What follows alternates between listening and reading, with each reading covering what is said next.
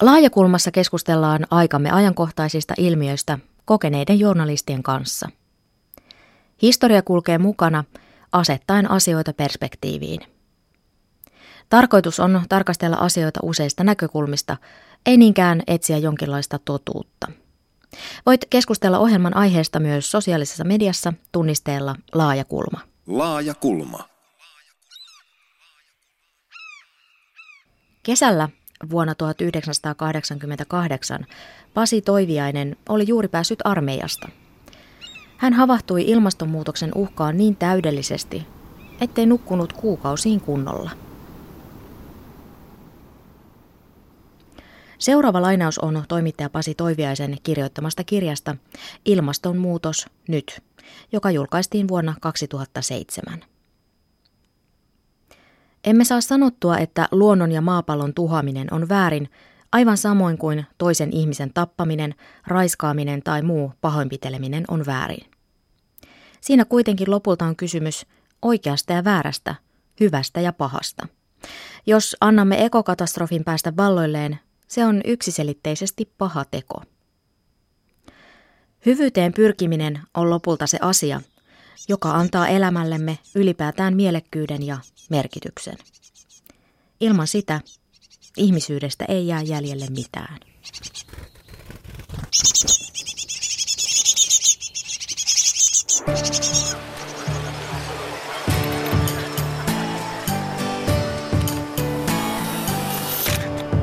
Laaja kulma.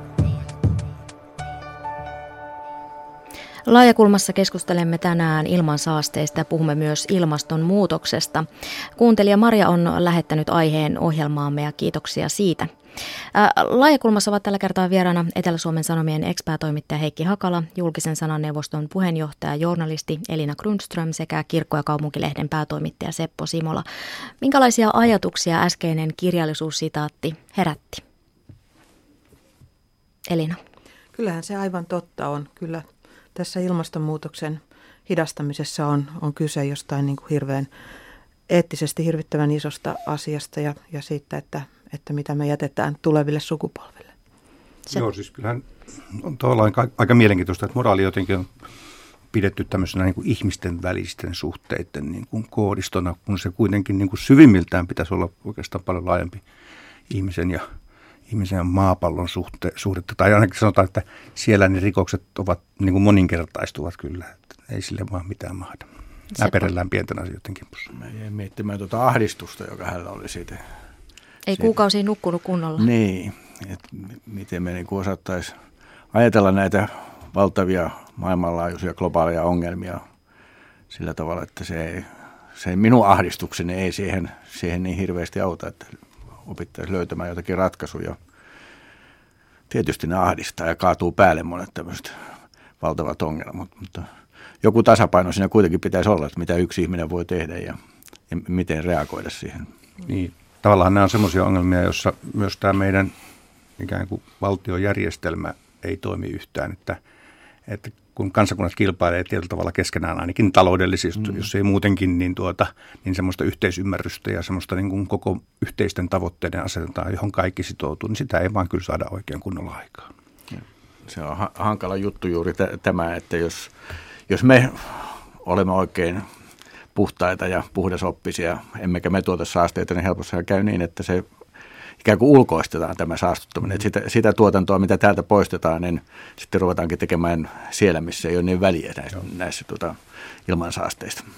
Ja itse jäin miettimään sitä vuotta 1988, että itse olen kirjoittanut ensimmäisen ilmastonmuutosta käsittelevän juttuni vuonna 1989 ylioppilaslehteen. Ja kävin, luin sitä tässä niin kuin muutama kuukausi sitten ja olin aika järkyttynyt, kun tajusin, että kaikki tiedettiin jo silloin. Joo. Kuinka vähän olemme saaneet aikaiseksi sen jälkeen. Mikä sinulla sai tämän ilmastoherätyksen aikaan? Muistatko vielä sen tilanteen, jolloin sä jotenkin ymmärsit, koska tuossa Pasi Toivienenkin kirjassa puhuu siitä, että monesti asioista puhutaan, mutta ihmiset eivät syvällisesti ymmärrä, mitä se tarkoittaa. Ja ehkä se tiedon määräkin on sen verran ahdistavaa, että halutaan ehkä sulkeakin pois. Mikä sulla oli se tilanne, että se ikään kuin sä havahduit?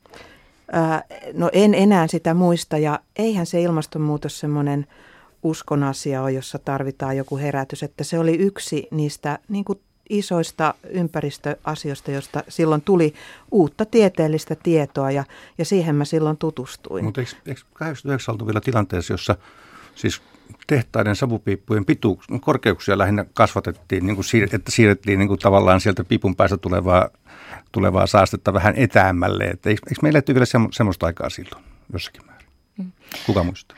Suomellahan on, niin muistaako joku? En muista, mutta mä, mä vaan ajattelen sitä, että kyllä se pitkän aikaa oli tämmöinen uskon asia. Että sitä kiisteltiin, että onko, onko ilmastonmuutos totta. Mm. Vieläkin on tämmöisiä skeptikkoja, jotka epäilee. Että... Varmaan puhuttiin niin enemmän ilman saastumisesta mm. kuin mm. lämpenemiseen. Suomellahan on pitkät perinteet kaivosteollisuudessa. Ensimmäinen rautaa tuottanut kaivos avattiin Lohjan Ojamolla ennen 1530 ja vuonna 2010 kaivoksia oli tuotannossa 51 ja kasvumarkkinoilla on johtanut siihen, että vanhoja kaivoksia on avattu uudelleen tai on perustettu uusia ja ympäristön näkökulmasta Talvivaarahan on ollut yksi Suomen teollisuushistorian pahimmista esimerkkeistä. Ympäristötuhot on olleet huomattavat. Ja sitten toisaalta sitten vaakakupissa on ollut ihmisten ja on edelleenkin työpaikat ja Kainuun alueen elinvoimaisuus. Ja tämä jakaa myös ihmisiä useampiin leireihin, että, että koska siinä on tämä talous ja ympäristö, työpaikat, alue, asiat ei ole mitenkään yksinkertainen juttu. Millä tavalla media on käsitellyt talvivaaraa? No, jos muistelee sitä alkua, niin mediahan oli aivan tavattoman innoissaan talvivaarasta, mm. joka oli siis kotimainen hanke. Siinä oli siis kotimaiset omistajat ajateltiin, että tämmöinen bioliuottaminen kuulostaa niin kuin luonnonmukaiselta. Heti kun siinä on bio, heti, niin kun se on bio, hyvä. Heti kun siinä on bio, että kyllä, kyllä se, niin kuin se alkuvaihe oli, sehän oli todella, todella tämmöinen niin kuin melkein hurmoksen kaltainen se tilanne. Sitten tilanne on kyllä vähän päässyt muuttumaan. No siis joo, talvivaarhan on esimerkki ilmiöstä, jossa ollaan ensin hirveän innostuneita ja sitten aivan hirveän negatiivisia, mutta, mutta itse, minulta on tulossa sellainen kirja, jonka nimi on Malminetsijät, joka tulee noin kuukauden päästä, jota tein jo pitkään ennen kuin aloitin julkisen sanan neuvostossa. Ja tota, se käsittelee sitä, että, että tota, minkälaisia kaivosalan alkuvaiheen yrityksiä meillä Suomessa toimii. Ja pyrin siinä kyllä korostamaan sitä, että kaivosalaa ei pitäisi käsitellä yhtenäisenä ilmiönä, ei pitäisi olla kaivoksia kaivostoimintaa vastaan tai niiden puolesta, vaan että meidän pitäisi, meillä pitäisi olla paljon niin kuin yksityiskohtaisempaa tietoa ja yksityiskohtaisempaa yhteiskunnallista keskustelua siitä, että mitkä esiintymät kannattaa avata kaivoksille ja minkälaisia sitten ympäristötekniikoita niissä pitää olla. Eikä näin, että jos että, että, että ollaan joko hirvittävän innostuneita tai sitten hirvittävän kielteisiä niin kuin kaivostoiminnasta. Niin. Kaivostoiminta ei ole yksi tarina eikä yhtenäinen ilmiö, vaan siinä pitäisi päästä niin kuin paljon syvemmälle ymmärtämään niitä ja sama koskee monia muitakin ympäristöasioita. Mennään vähän historiassa taaksepäin. 1970- ja 80-luvulla oli rikkidioksidin synnyttämiä happosateita ja Euroopassa siitä johtui sitten tuli metsävaurioita ja vesistöjen happamoitumista. Ja tosiaan rikkidioksidi on hapan kaasu, joka on haitallista sekä ihmisten terveydelle että ekosysteemeille. Ja kuunnellaan arkistomateriaalia vuodelta 1984. Helsingissä osoitettiin tuolloin mieltä happosateita vastaan ja mielenosoittajat vaativat rikinpoistolaitteita kahteen helsinkiläiseen voimalaitokseen. Pääkaupungissa halutaan tänään kiinnittää huomio ympäristön ehkä suurimmaksi pulmaksi nousseiden happosateiden vaikutuksiin. Parhaillaan on menossa tempaus happosateita vastaan ja tällä tempauksella vaaditaan muun muassa rikinpoistolaitteita kahteen suureen helsinkiläiseen voimalaitokseen. Ulma ja Määttänen. Tänne Salmisaaren voimalan edustalle on kerääntynyt jo jonkinmoinen joukko näin aamuvarhaisella Uudenmaan luonnonsuojelijoita sekä Helsingin yliopiston ympäristöryhmän edustajia, jotka vaativat rikinpoistolaitetta tähänkin edustalla olevaan voimalaan. Kuinka paljon tämä voimala käynnistyttyään, ellei siinä ole rikinpoistolaitteita, säästuttaa ympäristöä? Yksi tempaukseen osallistuvista Helena Pykli. Tämä Salmisaaren B-voimalaitos, joka nyt suunnilleen marraskuussa on aikeissa ottaa koekäyttöön, niin tulee vuodessa Helsingin ja pääkaupunkiseudun ilmatilaan päästämään rikkiä noin 8 jopa 9 tuhanteen tonnia.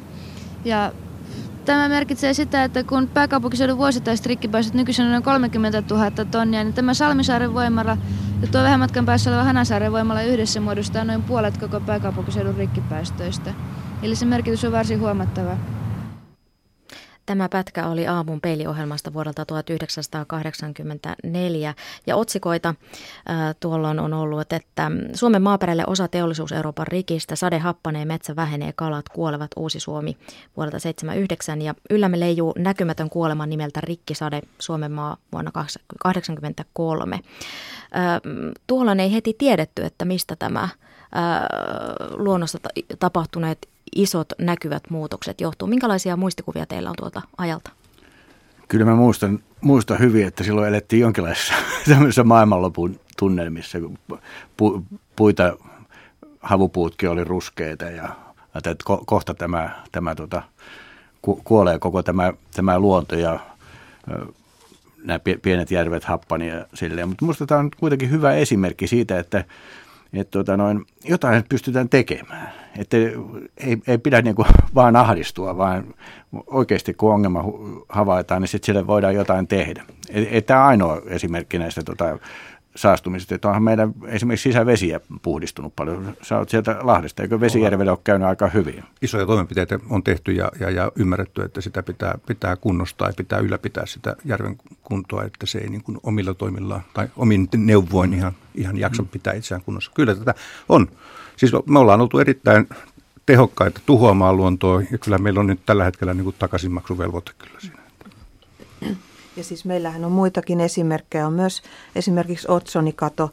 Sitten on tämä uusimpana tämä Itämeren laivojen rikkipäästöt, mm. että, että kansainvälisin sopimuksin saadaan kyllä hyvää tulosta näissä ympäristöasioissa aikaiseksi. Että siitä huolimatta, että ihmiset on usein varsin niin kuin pessimistisiä ja luovuttaneita. Kyynisiä, kyynisiä ja kuvittelee, että ei niillä sopimuksilla mitään saada aikaiseksi. Ja, että kyllä, kyllä tota on saatu ja mä oon itse aika toiveikas, että meillä on nyt se ilmastosopimuskin vihdoin tullut sieltä Pariisista ja, ja Kiina lähtenyt siihen mukaan, että asioita pystytään hoitamaan. Tämä Itä, Itämeren rikkipäästökysymys on minusta sellainen, joka vielä muistuttaa kuitenkin siitä, että myös vastustajia löytyy. Että, että suomalainen teollisuus näki, että, että vaatimus rikittömästä polttoaineesta nostaa siis vientihintoja ja merkitsee niin kuin suomalaiselle vientiteollisuudelle suurta, suurta haastetta.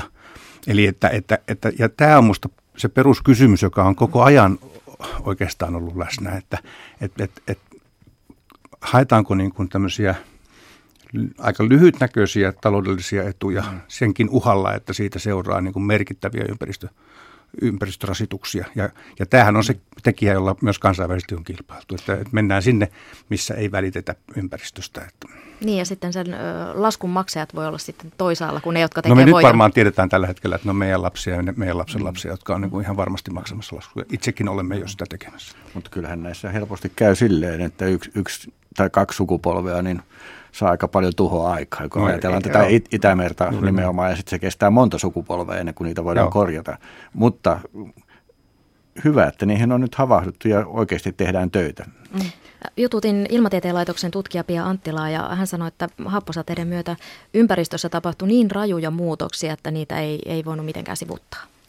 Aikoinaan täällä Suomessakin, että aika paljon tämä rikkipäästöjen vähentämisen onnistuminen oli seurausta siitä, että niin kuin teollisuudessa tajuttiin, että tämä asia, jos tätä asiaa ei ratkaista, niin tästä voi tulla niin kuin bisnekselle haittaa. Että hyvin nopeasti täällä huomattiin, että tässä, tässä niin kuin on lähdettävä nyt mukaan tähän, tähän ympäristö, asiaan, että siitä, siitä tulee olemaan niin kuin bisnekselle etua pitkällä tähtäimellä. Että tämmöinen herääminen pitää tietysti siellä Kiinassa ja näissä muissakin maissa siellä teollisuuspuolella tapahtua.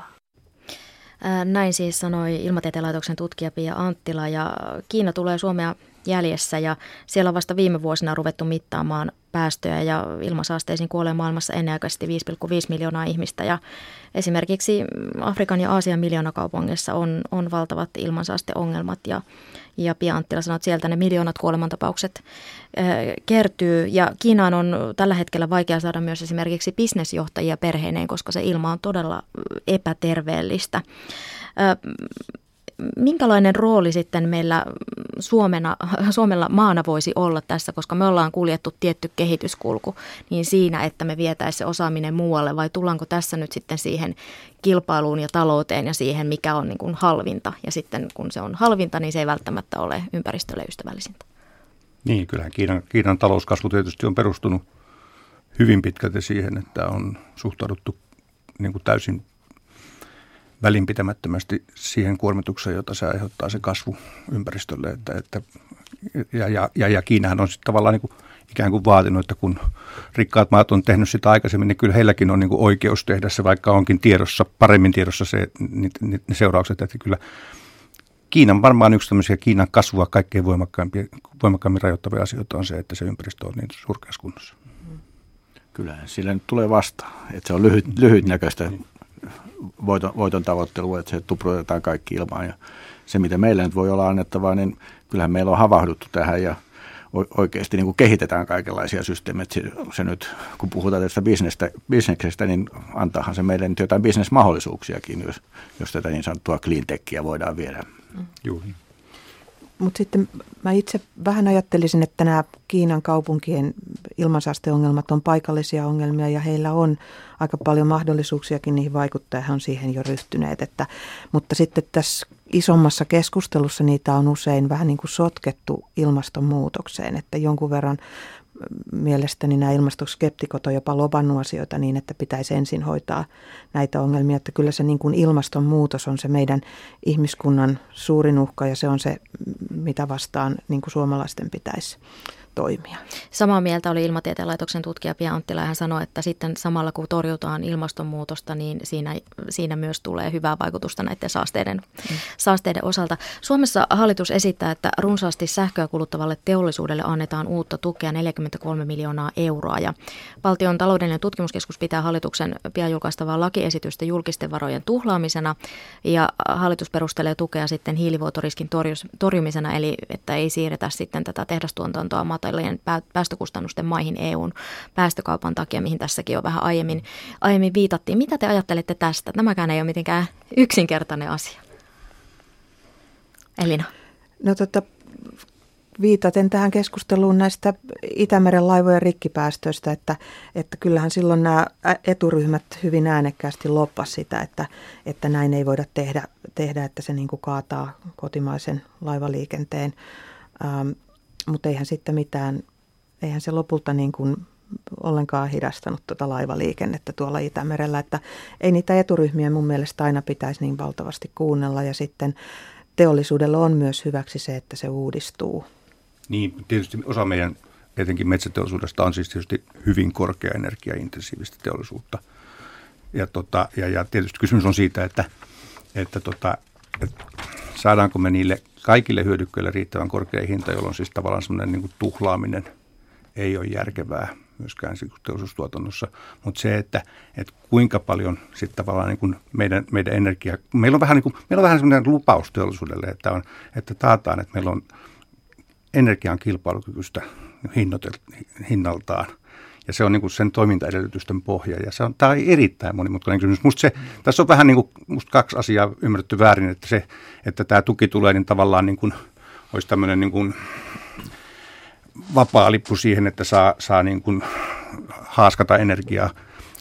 Musta se ei kyllä ole ihan, se ei ole kyllä koko totuus. Että, mutta että ole, kyllähän tässä yksi, tämä on minusta myös just tämä, tämä koko saastumiskeskustelu on myös hirveän isossa mittakaavassa niin kuin energiakeskustelu kivihiilen hintaa, fossiilisten polttoaineiden käyttö, käytön mukavuutta, hinnoittelua, että miten me päästään pois. Mä ajattelen, että musta 84, että ruvetaan rakentamaan niin kuin, niin kuin rikkipesureita ja jatketaan kivihiilen käyttöön. Nyt ollaan nyt kuitenkin menty siitä eteenpäin, koska me pyritään pois kivihiilestä.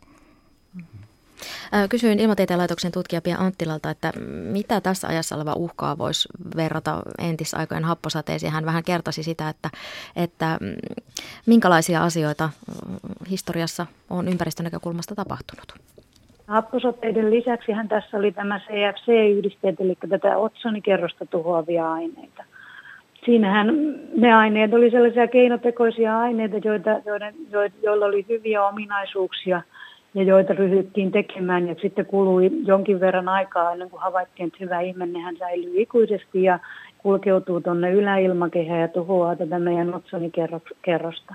Siihenkin asiaan sitten onnistuttiin tämmöinen globaali sopimus tekemään ja sitten on tietysti nämä orgaaniset ympäristömyrskyt, esimerkiksi DDT, eli tämmöiset kasvinsuojeluaineet tai tuholaisaineet, joilla, joilla tietysti on on tarvetta ollut ja oli, mutta että ei tiedetty, että nehän hyvänä aika kertyvät tänne ekosysteemeihin ja ravintoketjuihin ja, ja sitä kautta sitten ovat myrkyllisiä sekä eliöstölle että ihmiselle. Ja myös näissä on, on selvästi pitoisuudet saatu laskemaan ja kun niitä on kielletty.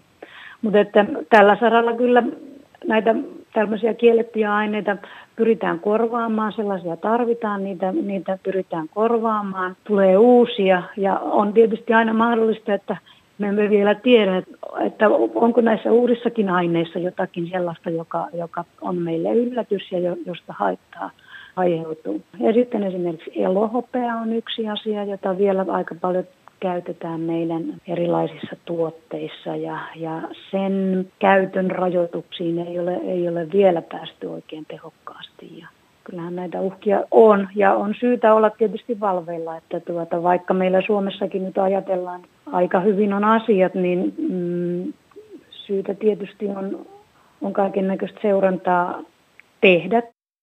Näin sanoi Ilmatieteen laitoksen tutkija Pia Anttila. Ö, minkälaisia kommentteja herää? Mitkä on sellaisia asioita, mihin suhtaudumme tällä hetkellä ehkä liian ö, kevyesti? Pitääkö nyt kaikkeen suhtautua raskaasti? raskaasti. Sekin on kun tietysti. mun mielestä nämä on niin kuin hyviä esimerkkejä, että on, on, niin kuin on havahduttu johonkin asiaan, niin sitten sen, sen kanssa on ruvettu puuhaamaan. Eli toimitaan sitten, ja kun te, huomataan. tehty sopimuksia ja on niin kuin päästy eteenpäin. Jotenkin ehkä mä oon idealisti, mutta jossain määrin optimisti myöskin tämän ilmastonmuutoksen kanssa. Nyt on jotakin sopimuksia jo sa- saatu aikaan. Ja sitten kun katsoo tätä nuorison arvomaailmaa ja sitä, sitä mitä ne, ne ajattelevat, kyllä, kyllä ne niin aika aktiivisesti niin kuin ihan omilla elämänvalinnoillaan niin rupeaa toimimaan jotenkin sillä tavalla, että... Eli pojasta polvi paranee. No toivottavasti, toivottavasti paranee, mutta esimerkiksi tämä energia, niin siinähän on kysymys, että miten sitä tuotetaan, kuinka paljon se kuinka paljon sen energian tuottaminen sitten aiheuttaa tätä. Niin huvittavinta on mm. se, että siis energiasta meillä on, se on todella hyödyke, josta meillä on valtava ylitarjonta itse asiassa, mutta me ei vaan osata ottaa sitä mm. talteen ja käyttää sitä. Että, että se on jotenkin niin kuin musta surullinen, surullinenkin tarina vielä tällä hetkellä, tosin siinäkin päästään koko ajan eteenpäin, mutta että, että ollaan niin kuin käytetty sellaisia energiamuotoja, jotka on hirveä niin kuin luontoa kuormittavia. Kyllä mä tietysti olen aika huolissani siitä, että jos meillä elokuun puolessa välissä suurin piirtein tämän pallon niin kuin kantokyky loppuu ja loppuvaihe käytetään niin kuin sitten velaksi, niin, tota, niin, me, niin me käytetään siis yli 30 prosenttia liikaa luonnosta tulee, luonnon uusiutumista ää, niin kuin, niin kuin hyödyttä tuhoavaa, tai ei tuhoavaa, vaan siis me, me, vaan, me vaan kulutetaan liikaa. Ja, ja se on tietysti myös kysymys siitä, että kun, kun väestö kasvaa, niin, niin vaikka, että kummin me keritään, keritäänkö me niin kuin luoda keinoja, joilla me pystytään niin kuin taloudellisemmin toimimaan vai, vai mikä on se tie, että et mikä, mikä on niin kuin meidän aikaikkuna. Eli sinun mielestä se kuluttaminen on se uhka, jota me ei tällä hetkellä... Peruskuluttaminen on kyllä ilman muuta se on iso asia. Mm. Mainitsit tuon ylikulutuksen, niin, niin tosiaan sehän on vuosi vuodelta aikaistunut. Tänä vuonna se oli 8. elokuuta, eli silloin ka- ihmiset on käyttäneet loppuun maapallon tänä vuonna tuottamat uusiutuvat luonnonvarat. Ja jos kaikki kuluttaisivat kuin me suomalaiset, niin tarvittaisiin 3,4 maapalloa. Sitäpä näin. Elina. Niin, tässä on ehkä kiinnitetty hurjan paljon huomiota perinteisesti niin kuin määriin, minkälaisia määriä me käytetään energiaa tai tiettyjä luonnonvaroja.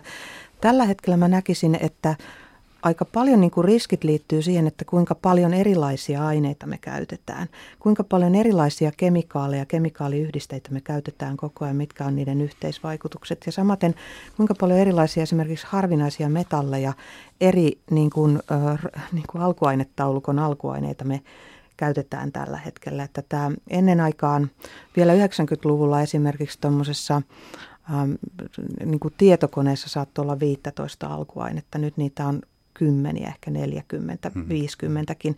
Ja tämä aiheuttaa semmoisia niin aivan uudenlaisia haavoittuvaisuuksia ja myös niin kuin uudenlaisia tämmöisiä niin kuin kemikaalisia uhkia. Tätä ei ole niin kuin Suomessa ollenkaan kunnolla tiedostettu. Niin, Mistä se, se johtuu? Laadullinen, laadullinen kysymys. I, joo, että se on niin kuin laadullinen kysymys eikä määrällinen, että, että niin kuin riskit, esimerkiksi, ää, esimerkiksi niin kuin raaka-aineiden riittävyyden riskit liittyy semmoisiin aineisiin kuin harvinaiset maametallit, joita on 17 ja josta niin kuin yli 90 prosenttia tuotetaan Kiinasta, jotka on niin kuin aivan niin kuin kriittisen tärkeitä esimerkiksi meidän koko tälle niin kutsutulle alustataloudelle, joka on siis tämä uusi talous, joka paljon pyörii niin kuin internetin varassa, joka taas pyörii näiden niin kuin, niin kuin IT-laitteiden varassa, jossa on hirveän paljon erilaisia raaka-aineita. Ja sama on sitten myös, että tämä ympäristön kemikalisoituminen liittyy hirveän paljon siihen, että koko ajan käytetään yhä enemmän kemikaaleja, kemikaaliyhdisteitä ja siellä on sellaisia riskejä, joita ei kunnolla tunnisteta. Jotenkin tuntuu kyllä vähän pelottavalta, kun Bayer on juuri ostamassa Monsantoa 66 miljardilla dollarilla. Ja mä ajattelen, että Monsanto on ehkä yksi pahamaineisimpia yhtiöitä juuri siitä syystä, että, että se on aika – aika aktiivisesti toiminut niin, että käytetään kemikaaleja, joiden kaikkia niin kuin mekanismeja ei tunneta. tunneta. Ja sitten se, mitä mä ajattelen, että mitä, mikä voisi olla siis niin kuin se vaihtoehto, niin voisi olla se, että me aidosti ruvettaisiin pelkäämään sitä, että nämä niin kuin elämisen edellytykset maapallolla häviää. Ja se pelko synnyttäisi meille samanlaisen – pakonomaisen tarpeen korjata asioita kuin sotateollisuus on tällä hetkellä. Siis se, että me pelkäämme toisiamme niin paljon, on synnyttänyt mm. sotateollisuuden, joka on, joka on siis valtavan suurta sillä rahamäärällä, mitä siellä, tai murto-osalla siitä rahasta, mitä siellä käytetään, pystyttäisiin tekemään valtavasti asioita, joilla voitaisiin saada ympäristö, ympäristöasioita kohennettua. Ja tietysti täytyy muistaa myös, että sota on myös varmaan ympäristöä eniten tuhoava tila – Mm. Voin vaan kuvitella, mitä Syyriassa tällä hetkellä, minkälaisia, siis siitähän ei tietenkään edes puhuta, koska ne tavallaan katsotaan tämmöisiä inhimillisiä kärsimyksiä, mutta että, että asioita niin ruvettaisiin pelkäämään oikeasti. Niin. Mm. Jos kaikki se vaiva ja osaaminen, mitä sotatekniikan kehittämiseen laitettaisiin, laitettaisiin tämän ympäristön Juuri parantamisen, niin ongelmat olisi ratkaistu jo. Mm.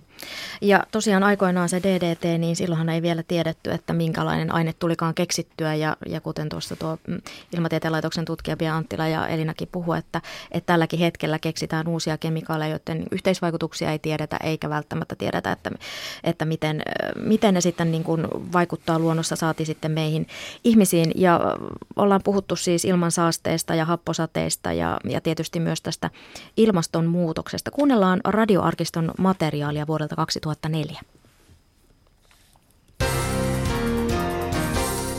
Tässä uutisraportti kello 22, studiossa Jorma Lehto, iltaa. Kasvihuoneilmiö uhkaa jopa neljäsosaa maapallon kaikista lajeista. Uuden kansainvälisen tutkimuksen mukaan sukupuutto uhkaa niin kasveja, hyönteisiä kuin eläimiäkin. Brittiläis-amerikkalaisessa selvityksessä arvioidaan, että lajit eivät pysty sopeutumaan ilmaston lämpenemiseen. Brittiläisessä Nature-lehdessä julkaistujen tulosten mukaan yhteensä miljoona lajia uhkaa sukupuutto, jos YK on esittämät arviot ilmakehän lämpenemisestä toteutuvat. Siinä kuulimme siis materiaalia, vuodelta 2004. Ja tämmöisiä otsikoita on kirjoitettu Iltalehti maaliskuussa vuonna 2000. Maapallon tulevaisuus ei ole ruusuinen ja saamme syyttää vain itseämme. Sääennuste, myrskyjä, tulvia, lämpenevää. Ja Aamulehti vuonna 2000 otsonikato ennätyslukemissa ja keskisuomalainen samalta vuodelta suurin osa Suomen luontotyypeistä katoamassa. Mitä sanotte näistä vanhoista otsikoista? Joo, kyllä se tietoisuus on ollut vahvaa. Itse rupesin miettimään tämmöistä yhtä, yhtä, musta se ei ole yksityiskohta oikeasti, se on vain jonkunlainen indikaatio ja se on tämä mehiläisten katoaminen, joka, jonka oikeastaan mekanismia me ei välttämättä tunneta, mutta jossa on ajateltu, että muun muassa kasvinsuojeluaineilla saataisiin olla, olla iso vaikutus tässä, tässä. Ja me tiedetään vain, että maapallolla tulee aika suuria vaikeuksia, jos, jos meillä ei ole siis pölyttäviä, pölyttäviä hyönteisiä, niin, niin kasvu kyllä kärsii rajusti. Eikä tämäkään nyt tunnu meitä musta havahduttavan millään lailla. Olisiko se sitten niin, että jotenkin nämä asiat on kuitenkin niin kaukana. Puhutaan tuommoista lukemista, miljoona lajia, lajia mm. tuhoutuu. Ollaanko me silleen rakennettu, että, että me havahdutaan vasta sitten, kun me ollaan itse uhattuna jotenkin, niin tajutaan se, että tämä me, meidän oma elämä tai lasten elämä on jotenkin uhattuna, niin, niin, niin sitten havahdutaan. Minusta tässä on aika hurja psykologinen mekanismi, että, että vielä tuolloinhan ajateltiin, että nämä ongelmat on vasta tulossa ja ne on jossain kaukaisessa tulevaisuudessa. Tällä hetkellähän me koetaan nämä asiat ympärillämme koko ajan. Meillä on ollut tota, historiallisen kuuma vuosi ja, ja tota, ilmastonmuutoksen nämä muutokset niin kuin tuntuu todella Suomessa niin kuin lämpenemisenä, lajiston muuttumisena. Kaikki ne näkee ympärillään.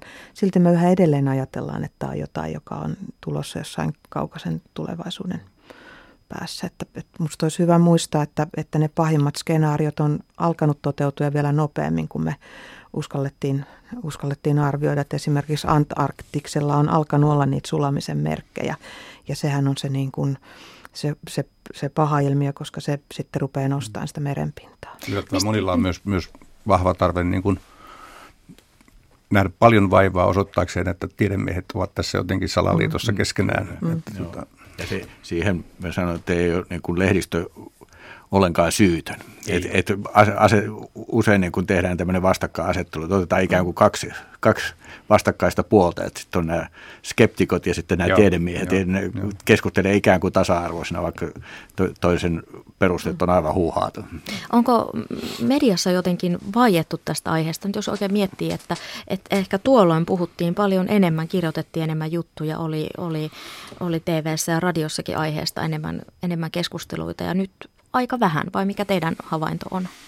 Kyllä ilmastonmuutoksesta musta puhutaan paljon mediassa kyllä, mutta se on ehkä niin kuin nimenomaan ilmastonmuutos on tällä hetkellä se, se yksittäinen iso asia, joka on esillä vähän samalla lailla kuin happosateet oli 80-luvulla tai, tai tällä, että, että media menee vähän ehkä sillä lailla, että, että, että tiettyä teemaa, te, tietty teema on niin kuin viritetty ja sitten, sitten kaikki puhuu. Elina? Ää, mun mielestä ennen tuota Kööpenhaminan ilmastokokousta vuonna 2009 se niin kuin pari, parikin edellistä vuotta, niin meillä oli paljon niin kuin tarkempaa ja asiantuntevampaa keskustelua ilmastonmuutoksesta ja sen torjunnasta. Että, että se, mikä mua tällä hetkellä ihmetyttää, on, että se tulee semmoisena aika yksittäisenä suppeina uutisina, joita, ei sitten, joita kytketään aika vähän niin kuin muihin yhteiskunnallisiin asioihin tai poliittiseen päätöksentekoon. Mistä tämä muutos johtuu? No se, mikä tiedetään, on, että meillä oli paljon enemmän ympäristöjournalismia ja paljon enemmän ympäristöasioihin erikoistuneita toimittajia sen jälkeen. Ja sitten sitä on niin kuin keskusteltu, että mihin nämä erikoistoimittajat hävisivät, että, että siinä on varmaan median murrosta on vähemmän – vähemmän resursseja, ylipäänsä vähemmän erikoistoimittajia, sitten jotain kyllääntymistä siihen aiheeseen, myös jotain semmoista niin kuin psykologista torjuntaa, sitten myös semmoinen niin kuin merkillinen keskustelu, että onko se ilmastonmuutos ja siitä kirjoittaminen, onko se mielipideasia vai, vai tarvittaisiko siinä sitä faktatietoa. Musta sitten vaan tarvittaisiin valtavasti lisää faktatietoa, joka kytkettäisiin muuhun niin kuin taloudelliseen ja poliittiseen toimintaan. Sitten siihen voi kyllä liittyä itse asiassa tämmöinen journalismin sisäinen mekanismi, jossa kun asiasta tulee liian tai tavallaan semmoinen hyvin arkipäiväinen eräässä niin. mielessä, niin tavallaan se, silloin se lopet, loppuu olemasta sillä lailla mielenkiintoinen, että ihan tämäkin voi vaikuttaa. Ja olisiko, olisiko sitten myös niin, että tässä on tullut sellaisia asioita, jotka on tullut ikään kuin lähemmäs ja enempi iholle? Mm. Turvallisuuspolitiikka on tällä hetkellä tietysti aika Niin, meillä on tämä ma- maahanmuuttojutut ja, ja sitten tämä talous, taantuma ja tämmöiset työttömyydet, jotka oikeasti niin kuin on lähellä ihmisten arkielämää. Niin tota, ne on lähempänä. Niin, niin että va- vaikka ongelma on iso ja todellinen ja se tajutaan, mutta nämä on kuitenkin semmoisia lähellä olevia asioita. Täytyy tietysti toivoa, että, että ilmastonmuutokseen eteen työskennellään voimakkaasti maailmassa huolimatta siitä, että medianäkyvyyttä ei olekaan, mm. koska me emme maailmassa tapahtuu oikeasti myös hyviä asioita, jotka, jotka eivät ikään kuin ole mediassa näkyvissä ja, ja minusta se on täysin mahdollista mm. kyllä, että, että, että myös niin kuin tuhannet ja taas tuhannet tutkijat ja virkamiehet tekee niin kuin, niin kuin, niin kuin to, todella kovaa työtä, jotta sitä, tätä ilmastonmuutosta voitaisiin torjua. Ja tässäkin keskustelussa on tuotu esille, että miten näillä kansainvälisillä sopimuksilla on saatu hyviä tuloksia tai kun on huomattu joku ongelma ja sitten on päätetty, että tähän tehdään joku muutos. Että, että esimerkiksi aikoinaan tosiaan se Kioton pöytäkirja vuonna 1997 ja Montrealin pöytäkirja vuonna 1987 ja, ja sitten tämä Pariisin sopimus, johon viittasitte myöskin. Ää, Miten tätä Pariisin sopimusta käsiteltiin mediassa? Saiko se tarpeeksi ison painoarvon? Itse luulen, että se on jäänyt monelta tavalliselta suomalaiselta huomaamatta. Niin, että se, se läpimurto siellä Pariisissa kuitenkin tapahtuu. Joo, ja sitten varmaan vähän se, että useinhan tämmöistä tapahtuu niin, että, että ne ennakko-odotukset asetetaan hirveän korkealle, ja sitten kun ei ihan niihin kaikkiin päästäkään, niin sitten ollaan jotenkin pettyneitä, että taas tehtiin kompromisseja, mikä on siis kansainvälisessä politiikassa ihan välttämätöntä, että ei, ei oikeastaan mitään sopimuksia voida saada aikaa, jos ei kompromissia olla valmiita tekemään. Kiinnostavaa on myös musta se, että nyt G20-kokouksessa Kiinassa Obama sai ainakin jonkun kaltaisia sitoumuksia myös Kiinalta. Niin. Päästösitoumukset puuttuvat esimerkiksi Iranilta ja Saudi-Arabialta, jotka ovat molemmat suuripäästöisiä, niin onko se niin, että, että ympäristön kannalta merkittävät toimet on mahdollista vain tällaisten kansainvälisten sopimusten kautta? Ja miten tällaisiin maihin voidaan vaikuttaa? No, kyllähän meillä on paljon asioita maailmassa tapahtuu niin ilman, että niissä aivan jokainen maa on mukana – tietysti mahdollisimman suureen kattavuuteen pitää päästä ja jo se, että Kiina lähtee mukaan on mun mielestä hirveän positiivinen merkki. Iran on varmaan kyllä esimerkki juuri tämmöisestä maasta, joka on nyt ollut niin sodan runtelema myös, että, mm. että tavallaan sen, sen, sen niin kuin semmoinen normaali elämäntilanne on edelleen niin kuin vasta tulevaisuudessa. Saudi-Arabia on, on kyllä musta niin kuin yksi sillä lailla surullisimpia tapauksia, että, että se kyllä niin kuin – niin kuin, ö, pitää maailmaa öljyvaroillaan niin kuin taskussaan, eikä, eikä, eikä siellä on paljon, siellä, siellä on ihan oikeasti, se on niin tako, takapajuinen maa, että, että, tota, että sitä on vaikea kuvitella. Elina Grundström, olette kirjoittanut Musta orkidea-kirja, jossa käsittelet globalisaation ympäristövaikutuksia. Niin minkälainen vaikutus globalisaatiolla on meidän ympäristöön ja ilmastonmuutokseen? Ainakin se on tehnyt näistä asioista yhteisiä että ongelmat on yhteisiä ja ratkaisutkin voisi aika pitkälle olla yhteisiä. Suomessahan korostetaan kuluttajan vastuuta ja roolia näissä arkisissa ostospäätöksissä, että toimi, toimi näin, jos haluat huomioida ympäristöä, niin kuinka paljon voidaan sälyttää sitten kuluttajan harteille ja ja mikä on se yksittäisen kuluttajan mahdollisuus, kun puhuttiin aiemmin näistä kemikaaleistakin, että, että kun niistäkään kaikista ei tiedetä ja sinne kun menet kauppaan, niin rivi, niin metritolkulla on, on kaikenlaisia puteleita. Niin miten te näette tämän kuluttajan roolin tässä? Mun mielestäni kuluttajat voi esittää kysymyksiä, esittää vaatimuksia, että, mutta se ostopäätöksellä vaikuttaminen on kyllä hirvittävän vaikeaa nykyään, että eihän eihän kuluttajalla voi olla sitä, sitä kaikkea informaatiota, mutta että, että, että mielestäni niin kuin sillä väliportaalla siinä, joka tekee ne sisäänostopäätökset kauppoihin ja sitten toisaalta niillä valmistajilla, niin niillä olisi hirvittävän paljon isompi vastuu kuin, kuin kuluttajilla ja, ja välillä jopa isompi vastuu kuin sanotaan vaikka kaivosteollisuudella, että kaikki kaivosalan ongelmat sälytetään kaivosyhtiöiden niskaan, mutta sitten samaan aikaan meillä on ollut vuosikymmeniä elektroniikkateollisuus, joka ei ole kunnolla edes pyrkinyt siihen, että ne metallit olisi kierrätettävissä ja eroteltavissa niissä tuotteissa. Että, että musta näyttää, että ne kritiikit kohdistuu vähän niin kuin liikaa alkupäähän ja liikaa mm. loppupäähän, eikä siihen, missä, ei. eikä siihen, missä ne valinnat oikeasti tehdään. Ja, ja näissä asioissa mä uskoisin kyllä myös niin kuin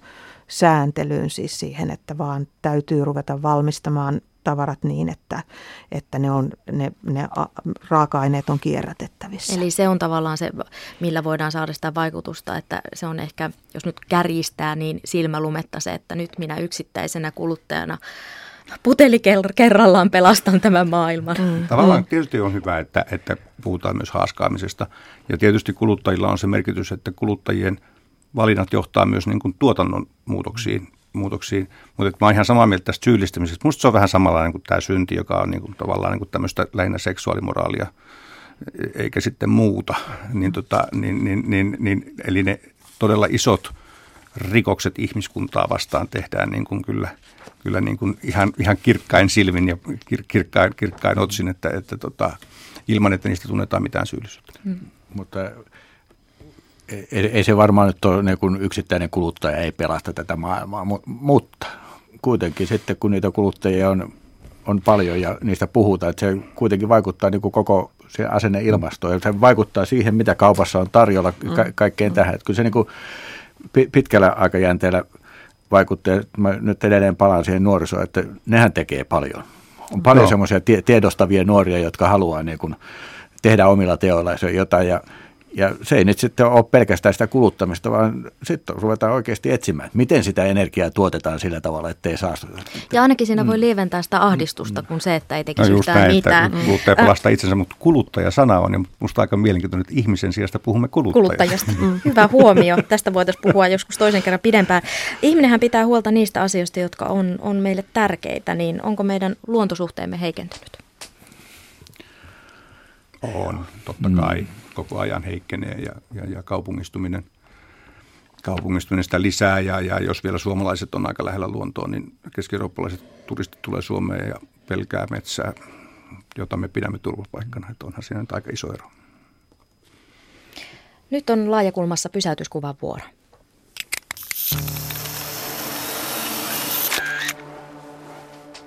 Pysäytyskuva on sellainen kuva, jonka joku vieraista tuo vuorollaan ja se on kuva, joka on pysäyttänyt ja jäänyt ehkä jopa vaivaamaan. Heikki, sinun vuorosi on Joo, ollut tuoda pysäytyskuva. Mä pysäytyskuvan. Tämä, musta pysäytyskuvaan sopii aika hyvin semmoinen, että se kuva, mikä kun aiheeseen puhuttiin, että puhutaan tänään saastuttamisesta ja saastumisesta. Ja mikä on se ensimmäinen kuva, joka tulee mieleen? Ja mulle tuli tämä Hannes Heikuran, Heikuran tavattoman hieno kuva. Tämä on, tämä on itse asiassa vuoden lehtikuva vuodelta 2008. Tämä on Itämereltä otettu kuva, jossa, jossa valkopurjeinen purjevene on juuri tullut läpi, läpi sinilevä lautan, lautan ja jättänyt semmoisen semmoisen vanan, vanan siihen lauttaan. Ja, ja, ja musta tämä kyllä on, on niin kuin, tähän käyttää klisee, että, että hyvä kuva kertoo enemmän kuin tuhat sanaa. Että tämän, tämän kuvan sinänsä niin kuin järkyttävän kauneuden takaa niin kuin aistii, että hei, että, että me puhutaan todellisesta isosta ongelmasta, mm. ongelmasta joka, joka on tullut koko ajan vaan ajankohtaisemmaksi. Ja, ja, ja hurja, hieno, upea kuva edesmenneeltä Hannes Heikuralta. Minkälaisia Mitäs? ajatuksia herättää?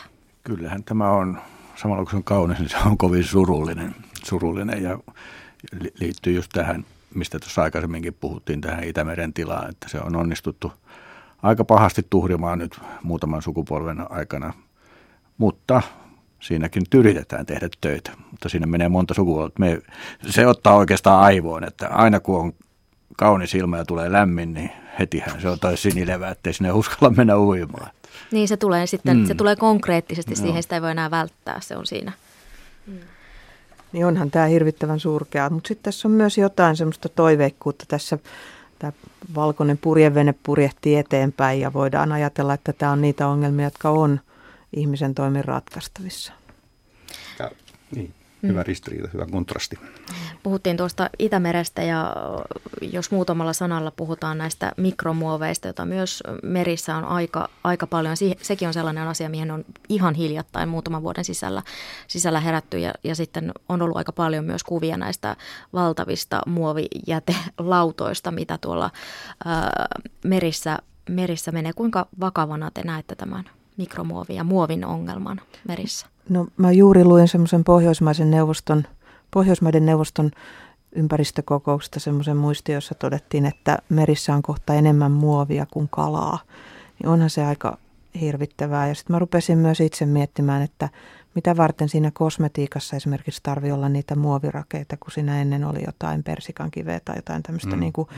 biohajoavaa tuotetta, että että tämmöistä niin kuin jotenkin salakavallasti tapahtuu koko ajan, vaikka vielä ihmiset kuvittelee olemassa ympäristöystävällisempiä kuin ennen, että, että lisää tietoa ja lisää tuotevalikoimaa. Mm, ja sitten paljon tulee hammastahnoista, fleesevaatteista, mm. siis semmoisista paikoista, että ihmiset ei välttämättä tule edes ajatelleeksi, mm. miten, siellä, miten siellä voi olla muovia. Mm. Joo, se, se, se voi myös olla kierrätykseen liittyvä ongelma. Ikävä kyllä, koska, koska tavallaan niin kuin se, että – että miten, miten tavallaan hävitetään näitä tämmöisiä, tämmöisiä vaikeasti hävitettäviä jätteitä, että mikä on se tapa, tapa ottaa ne niin kuin pois kierrosta tai vai, vai, vai niin kuin, on, onko niillä. Ja sitten yksi, kyllä nämä on vielä myös semmoisia asioita, että, että, että niitä pitää jollakin lailla pyrkiä hinnoittelemaan, eli että, että, että se, sen tuotteen niin kuin haaskaaminen olisi aidosti kallista. Laajakulma myös Yle Areenassa.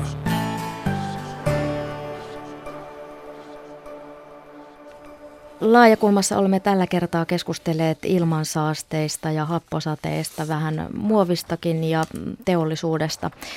Aiheen meille lähetti kuuntelija Maria, kiitoksia siitä. Ja puhuimme tosiaan myöskin näistä happosateista, jotka on on onneksi ratkaistu ympäristöongelma ja sekin, mikä tässä keskustelussa tuli esille, että paljon voidaan tehdä, jos halutaan. Vieraana olivat Etelä-Suomen Sanomien ekspertoimittaja Heikki Hakala, julkisen sananeuvoston puheenjohtaja ja journalisti Elina Grundström, kirkko- ja kaupunkilehden päätoimittaja Seppo Simola. Ja keskustelua voi jatkaa sosiaalisessa mediassa tunnisteella laaja kulma. Ja keskustelun aiheita voi ohjelmaan lähettää edelleen. Ohjeet tulevat tässä. Ehdota aihetta laajakulmaan. Lähetä ehdotuksesi sähköpostilla osoitteeseen satu.kivela at yle.fi. Kiitoksia seurasta ja tapaamisiin jälleen ensi viikon torstaina.